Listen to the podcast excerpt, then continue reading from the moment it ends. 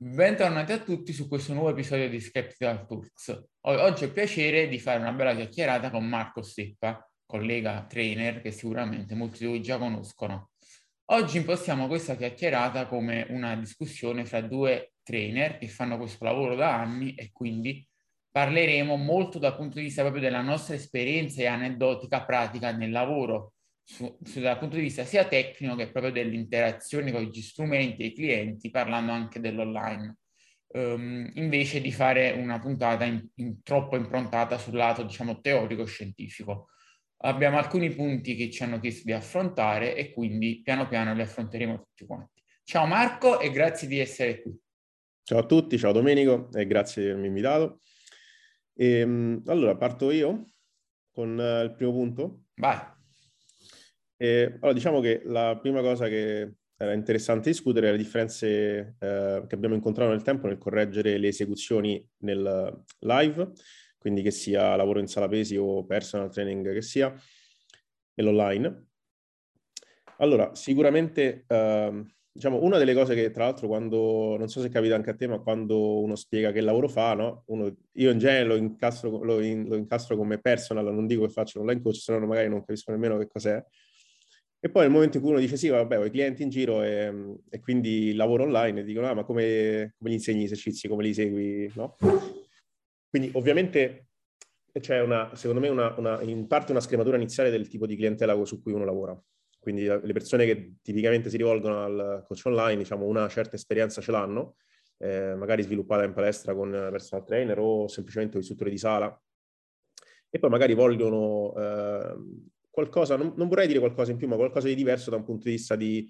eh, di gestione dell'allenamento, di, di, dati che vengono eh, accumulati poi nel tempo e valutazioni che vengono fatte e quindi si rivolgono al coach online. Quindi di base, diciamo che chi viene, almeno mh, da me poi mi direi nel tuo caso, diciamo le esecuzioni ne fanno già di discrete. Poi c'è il caso della persona che magari approccia inizialmente e lì pure diciamo, io cerco di capire se è effettivamente un contesto in cui posso andare a lavorare oppure a volte mi è capitato di consigliare di fare magari qualche mese in sala pesi eh, e poi ripresentarsi magari con un piccolo bagaglio di esperienza alle spalle, almeno dei pattern motori principali. Però diciamo che eh, come correzioni, come correzioni eh, farsi mandare dei video settimanalmente o con la frequenza in cui si ritiene opportuna, ehm, secondo me se uno ha fatto, sicuramente aver fatto un percorso in precedenza in sala pesi aiuta nel capire quali sono subito i punti su cui andare a ehm, a intervenire anche in termini di espressione di quella che può essere una correzione, eh, può essere un cue interno o esterno a seconda dell'esercizio. Sicuramente aver lavorato in sala pesi, insomma, è, è inutile girarci attorno, aiuta. Eh, perché uno ha osservato persone che magari avevano una difficoltà a fare uno squat, una difficoltà perché c'era una mobilità su, a livello articolare in alcune parti del corpo eh, limitata e quindi si sa un po' dove intervenire. Ma tipicamente eh, secondo me nell'online questa grossa difficoltà che alcuni pensano che ci sia in realtà, um, in realtà non c'è. E poi se vuoi parliamo pure nel pratico di come, uh, di come uno interviene, come gestisco io, come gestisci tu, però volevo pure sapere la tua, se ti ritrovi in quello che ho detto. Uh, in generale sono d'accordo, secondo me l'online non ha... Cioè non è che ha una impossibilità o qualcosa che non si può fare, è semplicemente più tra virgolette, macchinoso. In che senso? Nel senso che ovviamente di persona tu vedi subito in 3D la persona, eh, cambi tutti gli angoli che ti servono per vedere la mobilità, l'esecuzione, eccetera, ed intervieni subito, dici guarda fai questo, magari tocchi questo punto, sposti il braccio, dici lo devi tenere così, devi sentire questo, è più immediato, la persona di solito recepisce molto velocemente l'indicazione, se non capisce tu puoi continuare a correggere per mezz'ora fin quando lui non capisce e, e fa la cosa come deve fare, ok? Facendo tutti i test. Online la differenza è che ogni volta, diciamo, ci deve essere l'invio del video, uh, l'inquadratura giusta, quindi magari tu devi dire mandami un, attimo, uh, un altro video anche dall'altra prospettiva perché voglio valutare un'altra cosa, eccetera. E se uh, successivamente alla correzione l'esercizio migliora ma c'è ancora da correggere, tu devi chiedere un altro video quindi si deve registrare di nuovo e quindi diciamo il processo è più lento, mentre di persona passano poche correzioni rapide eh, una dopo l'altra in successione e si arriva comunque a una buona esecuzione, online magari può passare più tempo perché ci deve essere uno scambio di video, di dati più, più costante e quindi eh, diventa un impegno anche per la persona che magari si deve filmare di più, eccetera. Però come dicevi tu, solitamente eh, chi eh, chiede un percorso online è una persona con un certo mindset, un certi obiettivi, quindi tende a non avere problemi comunque a mandarti video e a cercare di um, ottemperare diciamo, le tue richieste perché il primo è interessato a voler lavorare al meglio, eh, mentre ovviamente se chiedi qualcosa del genere a una persona presa a caso in palestra probabilmente di, diciamo, è molto più frenato a filmarsi, a fare certe cose perché non è proprio nella mentalità. Chi si fa seguire online solitamente eh, è molto motivato perché appunto sta cercando un percorso per raggiungere determinati obiettivi. Quindi secondo me la differenza tra correzioni tecniche e tutto quello che riguarda diciamo i check, uh, check esecu- dell'esecuzione e via dicendo tra online e live non hanno una differenza qualitativa vera e propria, ma hanno una differenza diciamo di efficienza temporale. Online è più inefficiente, tra virgolette, nel senso che per ottenere la stessa comprensione, la stessa correzione, ci vuole un back and forth più numeroso di dati e quindi ci vuole più tempo. Sì, sicuramente la, la, la, tempistica è un fattore che differenzia le due cose. Eh, in sala pesi uno si mette live finché non, non esce l'esecuzione come uno la vuole, eh, si, si, controlla che sia un perso che sia sala pesi. Eh, cioè il lavoro da istruttore diciamo che deve gestire magari 10 Poi persone. Poi ti dico, secondo me il discorso sul lavoro di istruttore è relativo nel senso um, non è legato all'aver fatto l'istruttore, ma è legato alla tua capacità osservazionale unita alle tue conoscenze.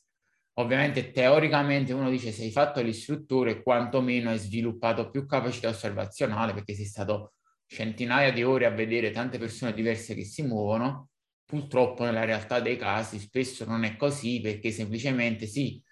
l'istruttore ha tante persone davanti agli occhi che fanno cose ma non nota nulla, cioè neanche nota come si muovono, cosa fanno, se sbagliano non corregge, quindi in quel caso non è tempo che ti ha eh, diciamo apportato nessuna conoscenza o capacità in più. Se invece di tuo avevi certe conoscenze, eri curioso, osservavi molto e quindi poi andavi a guardare, correggere, eccetera, tutte le persone che avevi in sala, è diverso perché semplicemente quella è stata un'opportunità per espandere la tua aneddotica e la tua osservazione a un numero di casi superiore. Io per esempio ricordo quando lavoravo in sala, eh, i primi tempi quantomeno risultavo quasi fastidioso nel senso che non volevo che ci fossero esecuzioni fatte male, eh, però ovviamente il contesto in cui lavoravo era un contesto di paese, quindi una palestra di dimensioni relativamente ridotte, quindi diciamo a distanza d'occhio uno vedeva tutto, se voleva ovviamente, eh, e quindi intervenivo praticamente a destra e a manca per cercare di sistemare esecuzioni o cose fatte male. Diciamo, la gente ovviamente apprezzava, nel senso che magari si veniva da un contesto precedente dove veniva fatto, veniva, si lasciava passare un po' tutto eh, e a me quasi, insomma, quasi non riuscivo a sopportare esecuzioni viste fatte male. Poi ovviamente uno nel tempo capisco pure che è un lavoro difficile e pesante certe volte, insomma, dopo magari otto ore di sala pesi, magari uno si è sentito la musica per otto ore andare a correggere in alzata laterale dove uno piega leggermente i gomiti o si piega leggermente il torace, insomma, eh, sono, sono, sono, contesti completamente differenti, no? Uno quando sta a correggere i video a casa, ovviamente. Poi dipende sta... anche dal, diciamo, dalla fauna locale, ovvero chi c'è in, in, sala, se vuole essere corretto, se ha interesse, se sta là a fare salotto o quant'altro, perché ovviamente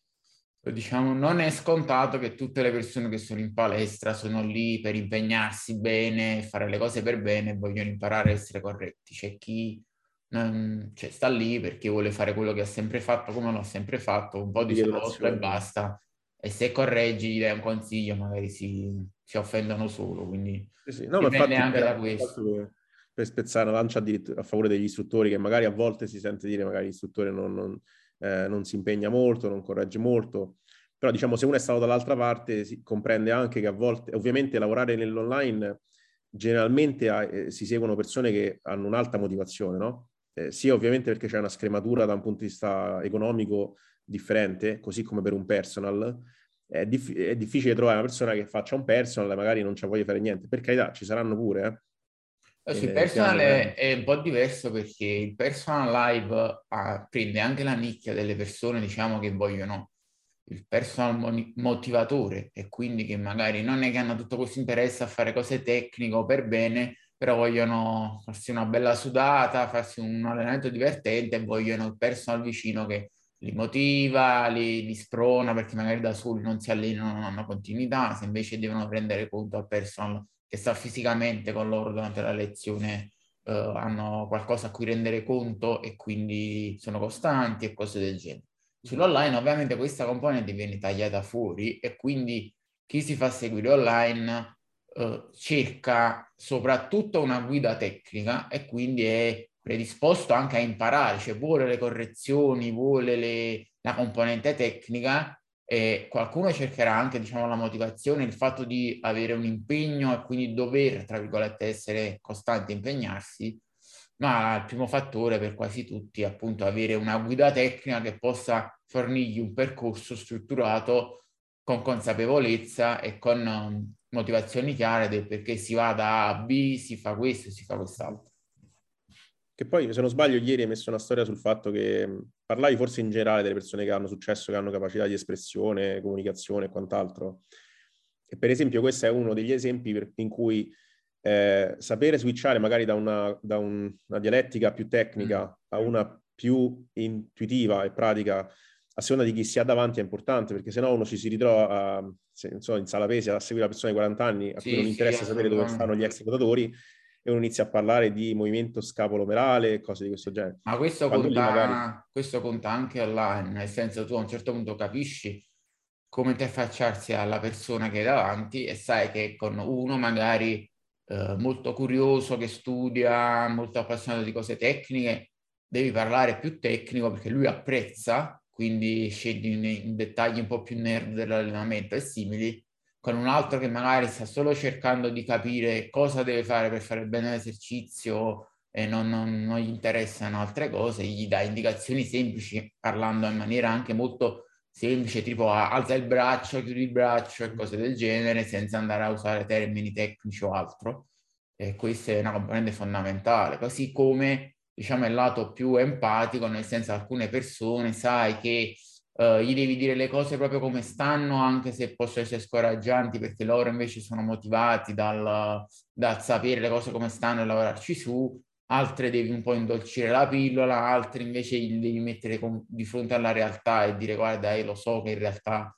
uh, stai fa- non stai facendo quello che dovresti perché magari uh, non metti l'effort che devi, salti l'esercizio o cose del genere, non, non mandi mai video, quindi eh, non, non, abbiamo le esecuzioni buone, cose del genere. E questo è un aspetto che va al di là delle mere conoscenze tecniche, vanno più nella, nella parte psicologica caratteriale, ma che poi sono importanti. Ovviamente è anche una questione attitudinale,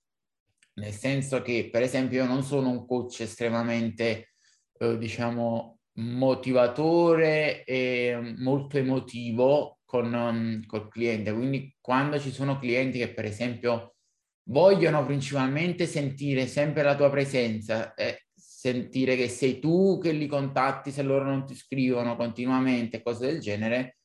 ovviamente dal lato mio c'è poca compatibil- compatibilità perché io non interpreto in questa, in questa maniera il lavoro perché comunque fondamentalmente resto più sul lato tecnico e se per esempio una persona non mi contatta io do per scontato che ha avuto un problema di cui non mi vuole rendere partecipe eh, oppure in questo momento non, non, non ha compliance, non vuole, non vuole comunque avere interazione, oppure semplicemente sta andando tutto bene, non ha dubbi e quindi non vado io a, um, diciamo, chiedere, cercare la persona, però sono sempre estremamente presente e puntuale quando vengo contattato e mi viene chiesto qualcosa, perché interpreto così il lavoro, consapevole che c'è una fetta di persone, diciamo, che vuole essere più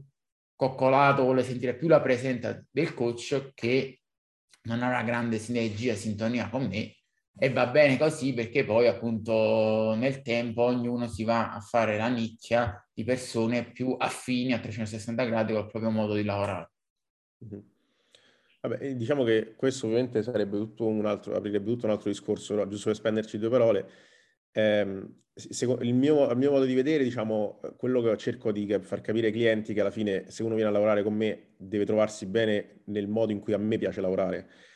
non, non, che non voglio adattare il mio mm, modus operandi alla persona che sta dall'altra parte, però ci sono, ci sono, è come se uno va a, mangiare, eh, va a mangiare a cena fuori, c'è chi fa bene la carne, c'è chi fa bene la pizza, c'è chi fa bene il pesce, cioè, ognuno ha possibilità di scegliere, nel senso se uno viene da me sa che eh, quello è il modo di lavorare, no? in termini di dati magari forniti o di altre cose. Eh, io pure, per esempio, cioè, senso, sanno che sono disponibile, è capitato, credo eh, la, prima volta da, da, eh, la prima volta è capitato da quando, so, tre anni, quattro anni che sto online, che non ho uh, diciamo, aperto Telegram dove gestisco i, il coaching per due giorni di fila ed è capitato a fine degli ultimi, avevo due esami, ero estremamente stressato e avevo proprio bisogno di staccare la spina dal lavoro due giorni di fila. Altrimenti è tipicamente un giorno a settimana, negli altri giorni sono presente, ma pure io, se uno non scrive, può, e magari è capitato una volta che ho scritto oh, tutto ok, nel senso tutto a posto, visto che sei un po' assente, oppure lo dico magari in un check-in, però diciamo che se uno non mi cerca, cioè nel senso loro sanno e possono scrivermi, ma se uno non scrive dopo è scontato come fai tu, che o va tutto bene o non c'hai bisogno. Poi è ovvio che se poi vado a vedere i dati e mancano, che ne so, uno ha saltato allenamenti o non, non sta seguendo eh, nulla dal punto di vista nutrizionale, magari dico, magari c'è qualcosa che non va e, e capisco la, l'assenza che magari era motivata da un qualcosa che non è stato detto. Allora sì. Però diciamo che Nell'online uno secondo me ha anche un tipo di clientela un pochino più autonoma rispetto a quello che può essere un personal. Per esempio, io, a me qualcuno ha detto, eh, io senza, cioè senza il personal, cioè senza, se non viene il personal non, non riuscirei a allenarmi. E quello la dice tutta sull'attivo di persona, nel senso non si potrebbe trovare mai bene con me perché non è, non è, non è sto lì tutti i giorni a dire oh ti sei allenato, com'è andata, riguardo, tornando al discorso dei video, comunque, per esempio, eh, io una cosa che, che, faccio al di là del cambiare magari la dialettica del feedback che uno dà sull'esecuzione, quello che dicevi pure tu sulle inquadrature, io generalmente le chiedo in diagonale, frontale o posteriore a seconda dell'esercizio. Ad esempio, esercizi in cui magari c'è la schiena è un punto delicato del movimento, posso chiedere una diagonale posteriore, so, su un RDL o su uno stacco. Però in genere non chiedo, cioè dico di rimandare esecuzioni che sono completamente frontali o completamente posteriori, perché sì. voglio una visione 3D dell'esercizio, no? Oppure dipende, da lontano. Dipende appunto dal, dal, anche dall'intuizione, perché faccio un esempio, l'altra volta ehm, c'era un RDL visto più o meno di profilo, a tre quarti verso, più verso il profilo, io avevo il dubbio, non si vedeva bene dal video, che la presa fosse un po' troppo larga, ok? Perché vedevo sul ROM gli angoli della schiena, secondo me la presa è un po' larga. Mandami un video sul piano frontale per vedere appunto l'ampiezza e quando ho mandato il video ho visto che eh, ovviamente la presa era ben più larga delle spalle, quindi vedete accorciava il ROM e cambiavano gli angoli. Fatta questa correzione è andato tutto a posto. Là però, tra virgolette, è stata un'intuizione, nel senso poi tu osservi certe cose e ti viene l'idea, dici voglio verificare questa cosa. Um, non è una cosa che magari trovi scritto da qualche parte sul manuale del buon coach online, nel senso poi alla fine è stata l'intuizione de- della persona verificare certe cose. Se era live, io mi giravo un attimo, vedevo la presa e era finita lì, subito si faceva. Quello è il discorso. Perché poi gli esercizi, cioè diciamo i pattern motori sono, sono quelli, gli esercizi non sono 300.000, quindi uno nel tempo capisce pure che un esercizio si valuta meglio da una certa visuale. Mm. Eh, non so, mi viene in mente per esempio un hip thrust filmato da laterale, se uno, molti usano i bumper, coprono praticamente tutta la zona del bacino, eh, io non vedo nulla, magari, e mi interessa vedere magari che c'è la massima estensione dell'anca o che non c'è una flesso estensione sulla zona lombare, ma il torace rimane abbastanza rigido. Magari non vedo quanto stanno distanti i piedi. Sì, eh, comunque è una cosa che alla fine viene con l'esperienza, diciamo, come, così come live anche online. Per chiudere su questo punto, sul, sulla parte che tu avevi toccato del solitamente chi si fa seguire online già buona tecnica, Ni, sì e no, perché allora di base raramente vedo persone online che diciamo sono totalmente scordinate proprio al 100%, ok? Però um, mi capita spesso persone che si muovono benino, ma che in ottica di lavoro muscolare, lavoro bodybuilding e simile, hanno esecuzioni comunque, se non sbagliate, molto sommarie. Questo capita quasi sempre, oltre che con tutto ciò che gestione delle ripetizioni, inerzia e fece, raramente vedo fermi, molti slanci, molte concentriche lanciate, sono quasi sempre le prime correzioni che faccio.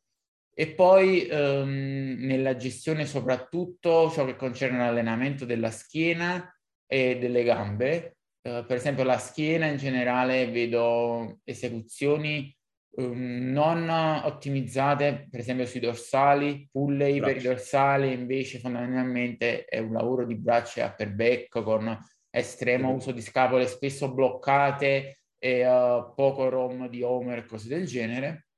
oppure negli esercizi per upper back appunto poca mobilità scapolare, scapole tenute quasi sempre bloccate e quindi c'è un lavoro mancante. Nell'allenamento delle gambe quasi sempre uh, vedo una, um, una confusione tra il ROM di flesso estensione di anca rispetto magari alla profondità dell'esercizio in sé, quindi magari persone che uh, sono molto verticali nelle accosciate simili uh, scendono comunque e si fermano al parallelo quando potrebbero fare molto di più, persone molto inclinate invece si ostinano a scendere sotto il parallelo quando in realtà non stanno facendo lavoro di anche ma vanno a avere problemi di schiena eccetera. Quindi in realtà diciamo persone completamente scordinate, come può essere magari la persona che vedi entrare in sala pesi la prima volta, è rarissimo online. Persone che fanno bene o male movimenti che visivamente sembrano più o meno corretti, ma che dal punto di vista proprio del lavoro specifico muscolare e via dicendo sono molto falsate e, molto comuni. Allora, dicevamo, riguardo, hai toccato due punti su cui volevo aggiungere qualcosa. Eh, il primo, per esempio, l'altro giorno uh, c'era un ragazzo che mi mandava delle esecuzioni dello squat perché tu parlavi di estensioni molto magari schienate, con tanta pressione dell'anca e poca pressione del ginocchio sulle accosciate, a cui per esempio, nonostante ho fatto, acquistato una rampetta, insomma, abbiamo aggiunto, l'abbiamo aggiunto due volte, l'abbiamo messo due volte a settimana, con una volta con eccentrica lenta, insomma, ci stiamo lavorando. Comunque faceva un'esecuzione molto schienata, come saliva col peso. Allora gli ho chiesto un'esecuzione a, eh, col bilanciere libero e ho visto ovviamente che è tutta un'altra esecuzione molto più verticale, molto più, più ROM, eh, nonostante una schiena ben tenuta. E allora gli ho detto, guarda, mandami un'esecuzione, mi sembra, con i 40, 50 e 60 kg. Perché? Perché voglio capire dov'è il momento in cui c'è lo shift da un'esecuzione quad dominant a un'esecuzione hip dominant. Quella, per esempio, può essere un'idea. Eh, ad esempio... E lui quanto eh, pesa questo ragazzo? Eh, pesa sui 75. Perché quello poi ovviamente lo squat è un discorso di centro di massa. Una volta che tu superi il peso corporeo e vai a salire, diventa chiunque più hip dominant. Se uno già di struttura sua tende a un'esecuzione più col busto inclinato, ancora di più a superare il carico del body weight si, um, si uh, avviene questa cosa. Infatti poi una strategia che si può usare, che a volte uso, e in chi diciamo è forte, va molto oltre il body weight, magari lo scotto lo fa come secondo o terzo esercizio dopo altro, lavorando appunto con carichi più bassi e quindi meccanicamente diventa un altro esercizio perché cambia il centro di massa rispetto a carichi alti e tu riesci ad avere angoli di lavoro che semplicemente con tutto l'impegno e l'intent possibile che ci metti è impossibile con carichi più alti per una questione proprio fisica di leve. Che, che, è poi l'obiettivo perché per esempio uno può, nel mio caso magari posso cambiare il range di, di lavoro, quindi passare da un'esecuzione in un range un po' più pesante a un'esecuzione in un range un po' aggiungere un'eccentrica più lenta. Ehm, quindi, insomma, strategie di questo genere, nel momento in cui capisco qual è il range di carico più o meno su cui eh, l'esecuzione è un'esecuzione con un focus sui quadricipiti. E, ehm, e l'altra invece che dicevi ovviamente di inserire fermi eccentriche, in generale le, le esecuzioni che, cioè le correzioni molto spesso richiedono di inserire un fermo in un punto del movimento o di rallentare l'eccentrica, e a volte anche la concentrica perché magari ci sono esecuzioni fatte di slancio e, e spesso è anche di fare attenzione soprattutto sugli esercizi di isolamento eh, sono un po' pignolo sul fatto che non devono partecipare a altre cose, ad esempio un Carlo al capo inizia a vedere ginocchia che si piegano, eh, alzata laterale inizia a vedere toraci che vanno indietro e, ehm, e il mio consiglio è di cioè mi sta bene che ci siano delle esecuzioni che non siano pulite, però quelle non le contiamo, cioè non le mettiamo sul logbook, sono esecuzioni. L'importante è che si sviluppa una consapevolezza di quali sono le esecuzioni sì, buone e quali non lo sono. Poi ovviamente non deve passare il messaggio che uh, diciamo tutte le ripetizioni devono essere perfette da manuale perché sappiamo che non è possibile e sappiamo anche che una volta che uno sa allenarsi, sa cosa deve attivare, come deve attivare, quale eventualmente il muscolo sinergico deve entrare o non deve entrare, lì poi può, diciamo, prendersi più libertà con le esecuzioni. Cioè, ti faccio un esempio, sulle alzate laterali, eh, all'inizio quando uno deve imparare, le esecuzioni devono essere molto talebane, cioè tu non devi slanciare, devi fare il fermo su, devi controllare l'eccentrica, non devi spiccionare col collo, non devi slanciare con le anche, eccetera. quando uno si sa allenare benissimo, va anche bene passare a quelle alzate laterali, diciamo, più aggressive, con, con la concentrica più esplosiva, con un po' meno di fermo, con una leggera uh, spiccionata magari, ma uh, perché uno sa bene cosa fa e ha sviluppato ormai la capacità di prendere tutti quei mini accorgimenti durante la serie per mantenere il lavoro sul deltoide mediale. Ma è una cosa, diciamo, da avanzati, cioè da persone che hanno una piena consapevolezza del proprio corpo, come funziona e di come devono allenarsi. Se uno non ha questa capacità, le esecuzioni devono essere, diciamo, molto precise perché eh, è presto poi, si fa presto a passare da un lavoro molto intenso, specifico, a un casino generale in cui tu sfrutti tutto per muovere il peso. Mm-hmm. Vabbè, diciamo che abbiamo coperto, credo, in modo esaustivo l'argomento. E da questo punto di vista poi ci possiamo collegare al punto dell'effort nella serie, perché ovviamente è legato a quello delle esecuzioni, perché una domanda che spesso si fa è ma come gestiamo l'effort? Alcuni dicono che un effort molto alto per tutta la seduta, tirando tutte le serie, genera troppa fatica, dà fastidio, altri dicono che è necessario. Eh, io parlo da un punto di vista eh, prima aneddotico, sulla quale poi eh, supportano anche le evidenze, che è quello che il discorso della fatica eccessiva in allenamento, secondo me, è molto sopravvalutato, almeno eh, una volta che esecuzioni e scelta di esercizi sono adeguati. Perché ovviamente se uno ha un programma uh, stile old school, reg park e simile, cioè entra in palestra solo bilanciere, 4-5 esercizi pesantissimi, tutti con 5-6 RM, tira tutto alla morte, sono 30 serie allenanti, tutte tirate, eccetera. E ovviamente uh, la fatica generata, ma non solo mentale, anche articolare, eccetera, è elevatissima ed è probabile che un allenamento del genere ti spacca. Che poi, ok, in realtà il Reg Park prevede su cinque serie praticamente tre su di riscaldamento e una o due sono allenanti. Però diciamo che molti neanche fanno questo, quindi è per dire che è estremamente relativo alla selezione di esercizi, perché se tu vai a fare un allenamento di, split, uh, braccia a spalle per esempio, dove c'hai carle, estensioni, alzate laterali, lento manubri, eccetera, ma tu puoi probabilmente tirare alla morte super morteres, post stripping con tutte le serie, non avrai problemi di fatica mentale, sistema nervoso bruciato e cose del genere, come si dice in gergo. Se vai a fare un allenamento squat, leg press, bento verrù, panca piana, military press in piedi, trazioni, stacco, eccetera, è ovvio che là è una gestione della fatica che è completamente diversa. E da questo punto di vista io mi sento di dire che molte persone sono, tra virgolette, spaventate da quel discorso della fatica in relazione al cedimento e all'intensità di effort perché uh, hanno un bias molto forte verso allenamenti diciamo con una selezione di esercizi poco funzionale. Perché se tu vai a fare una selezione di esercizi che ti massimizza lo sforzo complessivo del corpo, perché tutti esercizi multiarticolari molto generici, molto pesanti, magari con bilanciere, con un enorme impegno anche cardiovascolare di stabilità, equilibrio e coordinazione, e poi in realtà comunque proprio per questi motivi il lavoro prettamente ipertrofico muscolare è più limitato, è ovvio che tra virgolette, temi di più l'effort perché è durissima fare un alto effort su tante serie, su questa tipologia di esercizi. Se hai una tipologia di esercizi più bilanciata, con magari uno o due esercizi più pesanti, che esegui magari anche a buffer, e poi una serie di esercizi eh, più, diciamo, muscolari, che possono essere croci, spinte manubile, leg extension, iper extension, anche uh, pulley, uh, pull down, alt machine e via dicendo, con esecuzioni più muscolari, eccetera, là puoi tirare bene il cedimento ed è veramente difficile che c'è un problema di fatica, posto anche, e chiudo,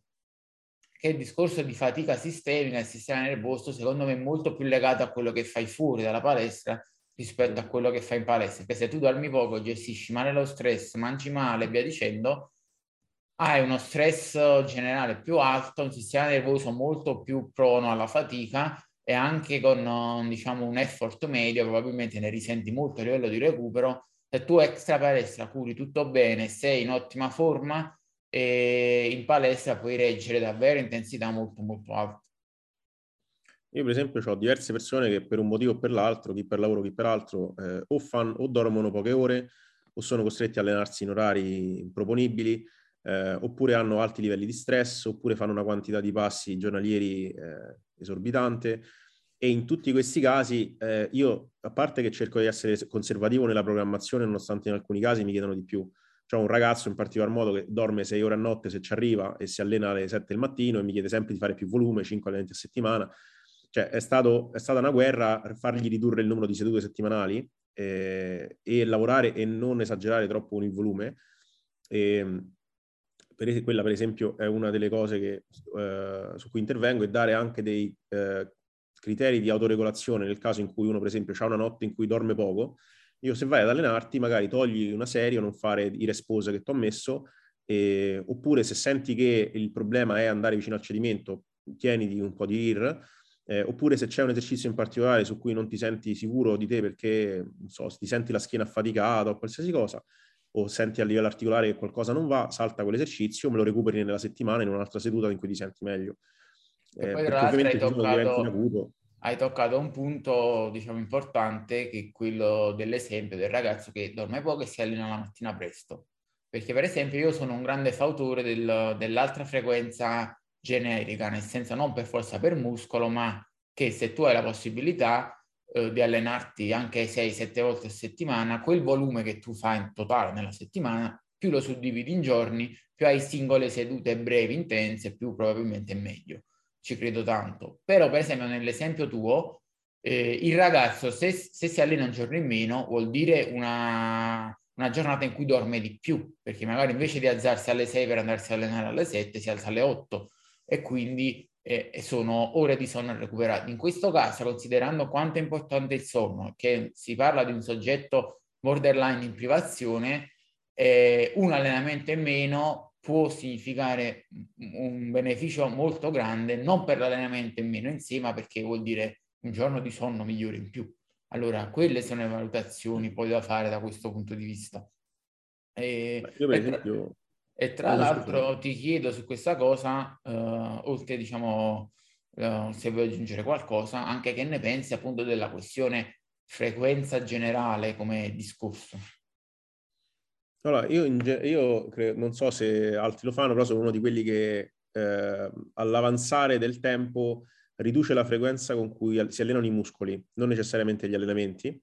E quindi, per esempio, persone che facevano un upper lower su quattro giorni passano a fare, non so, spinta, trazione gambe, upper lower su 5, su 5 giorni, ma 4 sempre allenamenti settimanali. Quindi la frequenza diventa magari di una volta ogni 4 giorni, mentre prima era una volta ogni 3. Eh, alcuni passano a split su 6 allenamenti, un po' perché eh, diciamo uno ha dei vincoli ovviamente del numero di sedute che può fare in palestra perché magari ha lavoro, figli e altri impegni, ehm, però allo stesso tempo va incontro alla difficoltà di uscire da, per esempio un elemento di upper può essere estremamente pesante eh, se uno sente la necessità di dover fare più lavoro, ma la, l'unità di tempo disponibile è sempre quella. E quindi splittare in un giorno di spinta e trazione è ovvio che permetta di fare sedute più... Ne migliora la qualità del lavoro che uno fa, perché ovviamente un esercizio che fai dopo arti 3 lo fai come secondo, eh, c'è meno tempo. Molte persone, per esempio, eh, sembra che proprio l'ultima settimana ho ridotto il numero di esercizi un, a due ragazzi, e mi hanno entrambi detto che quegli ultimi dieci minuti di allenamento in cui il focus andava a farsi benedire invece non ci sono più e riescono a mantenere una concentrazione alta tutto l'allenamento, migliora la compliance, migliora la, ehm, eh, il piacere che uno ha nell'allenarsi. E, ehm, però in generale diciamo non è che ho una regola, nel senso non è che abbasso la frequenza a priori. Per esempio c'è un ragazzo a cui siamo passati da 5 settimanali a 6 settimanali, però la cosa è stata la, il vincolo è stato non è che ti aumento il volume del 25%, del 20%, cioè prendo quel volume, te lo spalmo su sei sedute e le fai un po' più esatto, rapide. Esatto, più... e questo è allora sul, diciamo sul discorso che più una persona diventa avanzata, più magari la frequenza per muscolo può abbassarsi, sono tendenzialmente d'accordo, più che altro quello che faccio praticamente sempre e magari passare da un approccio più full body o upper lower a uno più splittato eh, fino a una split più ampia, cioè nel senso magari prima tutto il corpo in due split, tipo upper lower, poi in tre split, poi anche quattro o cinque split se uno si allena magari sei volte che ruotano. E questo concordo assolutamente. Sulla frequenza generale, appunto, il mio discorso era che anche aneddoticamente dai feedback dei clienti, sia uomini che donne, per chi può permetterselo ovviamente, perché la frequenza è sempre vincolata alla routine di vita, per chi può permetterselo, eh, quel lavoro settimanale che devi fare che più o meno è costante, dico più o meno perché ovviamente se uno ha veramente poco tempo, magari due o tre sedute, non riesce ad arrivare alla quantità di lavoro settimanale ottimale, perché non può fare magari tre sedute da tre ore. E, e quindi diciamo quello necessariamente va sotto la quantità totale, però posto diciamo un numero di ore settimanali adeguato a fare il, il lavoro totale, il volume totale settimanale adeguato, ottimale, quel volume più verrà distribuito in sessioni più numerose e brevi, quindi, e che quindi in quanto più brevi possono essere più intense mantenendo la qualità del lavoro e focus più alto, più ci sono sia diciamo buoni feedback, buoni risultati che eh, proprio piacere, quindi buoni feedback psicologici del cliente. Molte persone mi hanno detto sì, eh, effettivamente magari fare sei sedute da 4-5 esercizi, massimo un'ora, massimo 10-12 serie allenanti,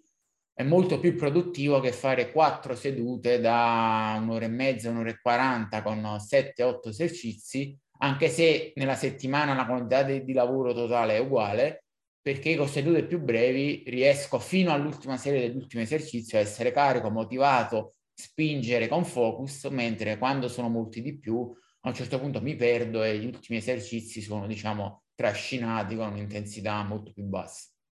Mm-hmm. Poi un discorso da tenere presente quando si parla di gestione della fatica e frequenza è anche quello che in alcuni casi, non sempre, però in alcuni casi eh, le sedute settimanali, i giorni cui uno ha a disposizione per allenarsi, non sono tutti uguali in termini di fatica che viene dall'esterno. Quindi, per esempio, se uno fa un lavoro in cui il lunedì è particolarmente pesante e il mercoledì magari non lavora perché sta in smart working,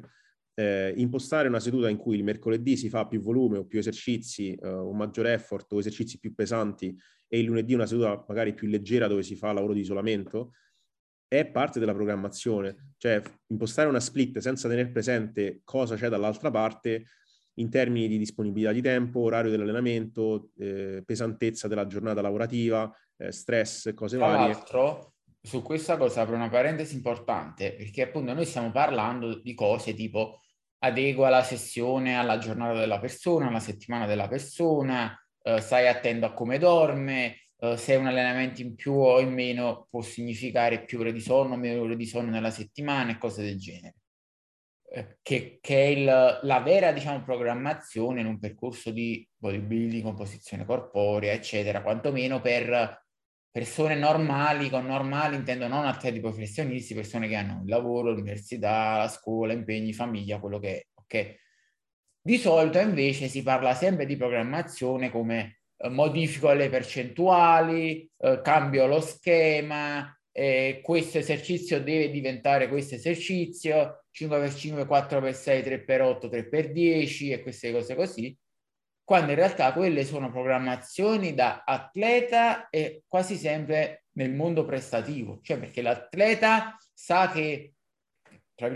tra virgolette, ce ne frega poco della tua vita fuori dalla palestra perché tu devi fare queste cose, queste progressioni, devi fare dei compromessi perché sei tu atleta che ti adegui allo sport. Sappiamo che per lo sport funzionano, diciamo, questi schemi e lo sport ha una componente di selezione naturale, quindi tu lo devi fare e se non reggi eh, vuol dire che non sei adeguato a fare questo sport, queste preparazioni. Invece dal nostro punto di vista è il contrario, cioè siamo noi l'allenamento, gli esercizi, la programmazione, la routine, la progressione che si deve adattare alla persona perché deve diventare un percorso di miglioramento del, della persona, della fisicità della persona, della composizione corporea che è per forza legato alla vita della persona perché non è una preparazione una gara, io faccio un super compromesso, sei mesi, faccio la gara e amen, ma è un percorso di qualcuno, quantomeno per i non agonisti, che vuole migliorare, mantenere quei miglioramenti poi e farli propri in modo che diventino, diciamo, proprio la costante della propria persona, del proprio fisico, né integrato nella loro vita. Quindi c'è proprio una discrepanza, secondo me, tra cosa si intende per progressione e programmazione in ambito di composizione corporea e bodybuilding non agonistico eh, reale rispetto a quello che vediamo sempre divulgato e promosso, che invece è praticamente una progressione da atleta e spesso di, di uno sport specifico. Mm-hmm. Io per esempio ho molti studenti come clienti e tutti i periodi delle sessioni d'esame sono periodi in cui io riduco la frequenza degli allenamenti, alleggerisco gli allenamenti, eh, imposto delle fasi di scarico eh, non programmate perché magari gli è andato male un esame, ne devono fare due in una settimana e hanno bisogno di staccare la spina. Eh, cioè, eh, il, l'allenamento è il contorno al tutto il resto della vita, eh, non è il contrario. Eh, e quindi è normale che avere delle informazioni extra su questi aspetti permette una programmazione più congeniale alla persona e che alla lunga uno se la vive meglio, ottiene anche potenzialmente risultati migliori, perché non si scava la fossa ogni volta che va in palestra esagerando e facendo troppo rispetto a quello che, che sarebbe ragionevole fare.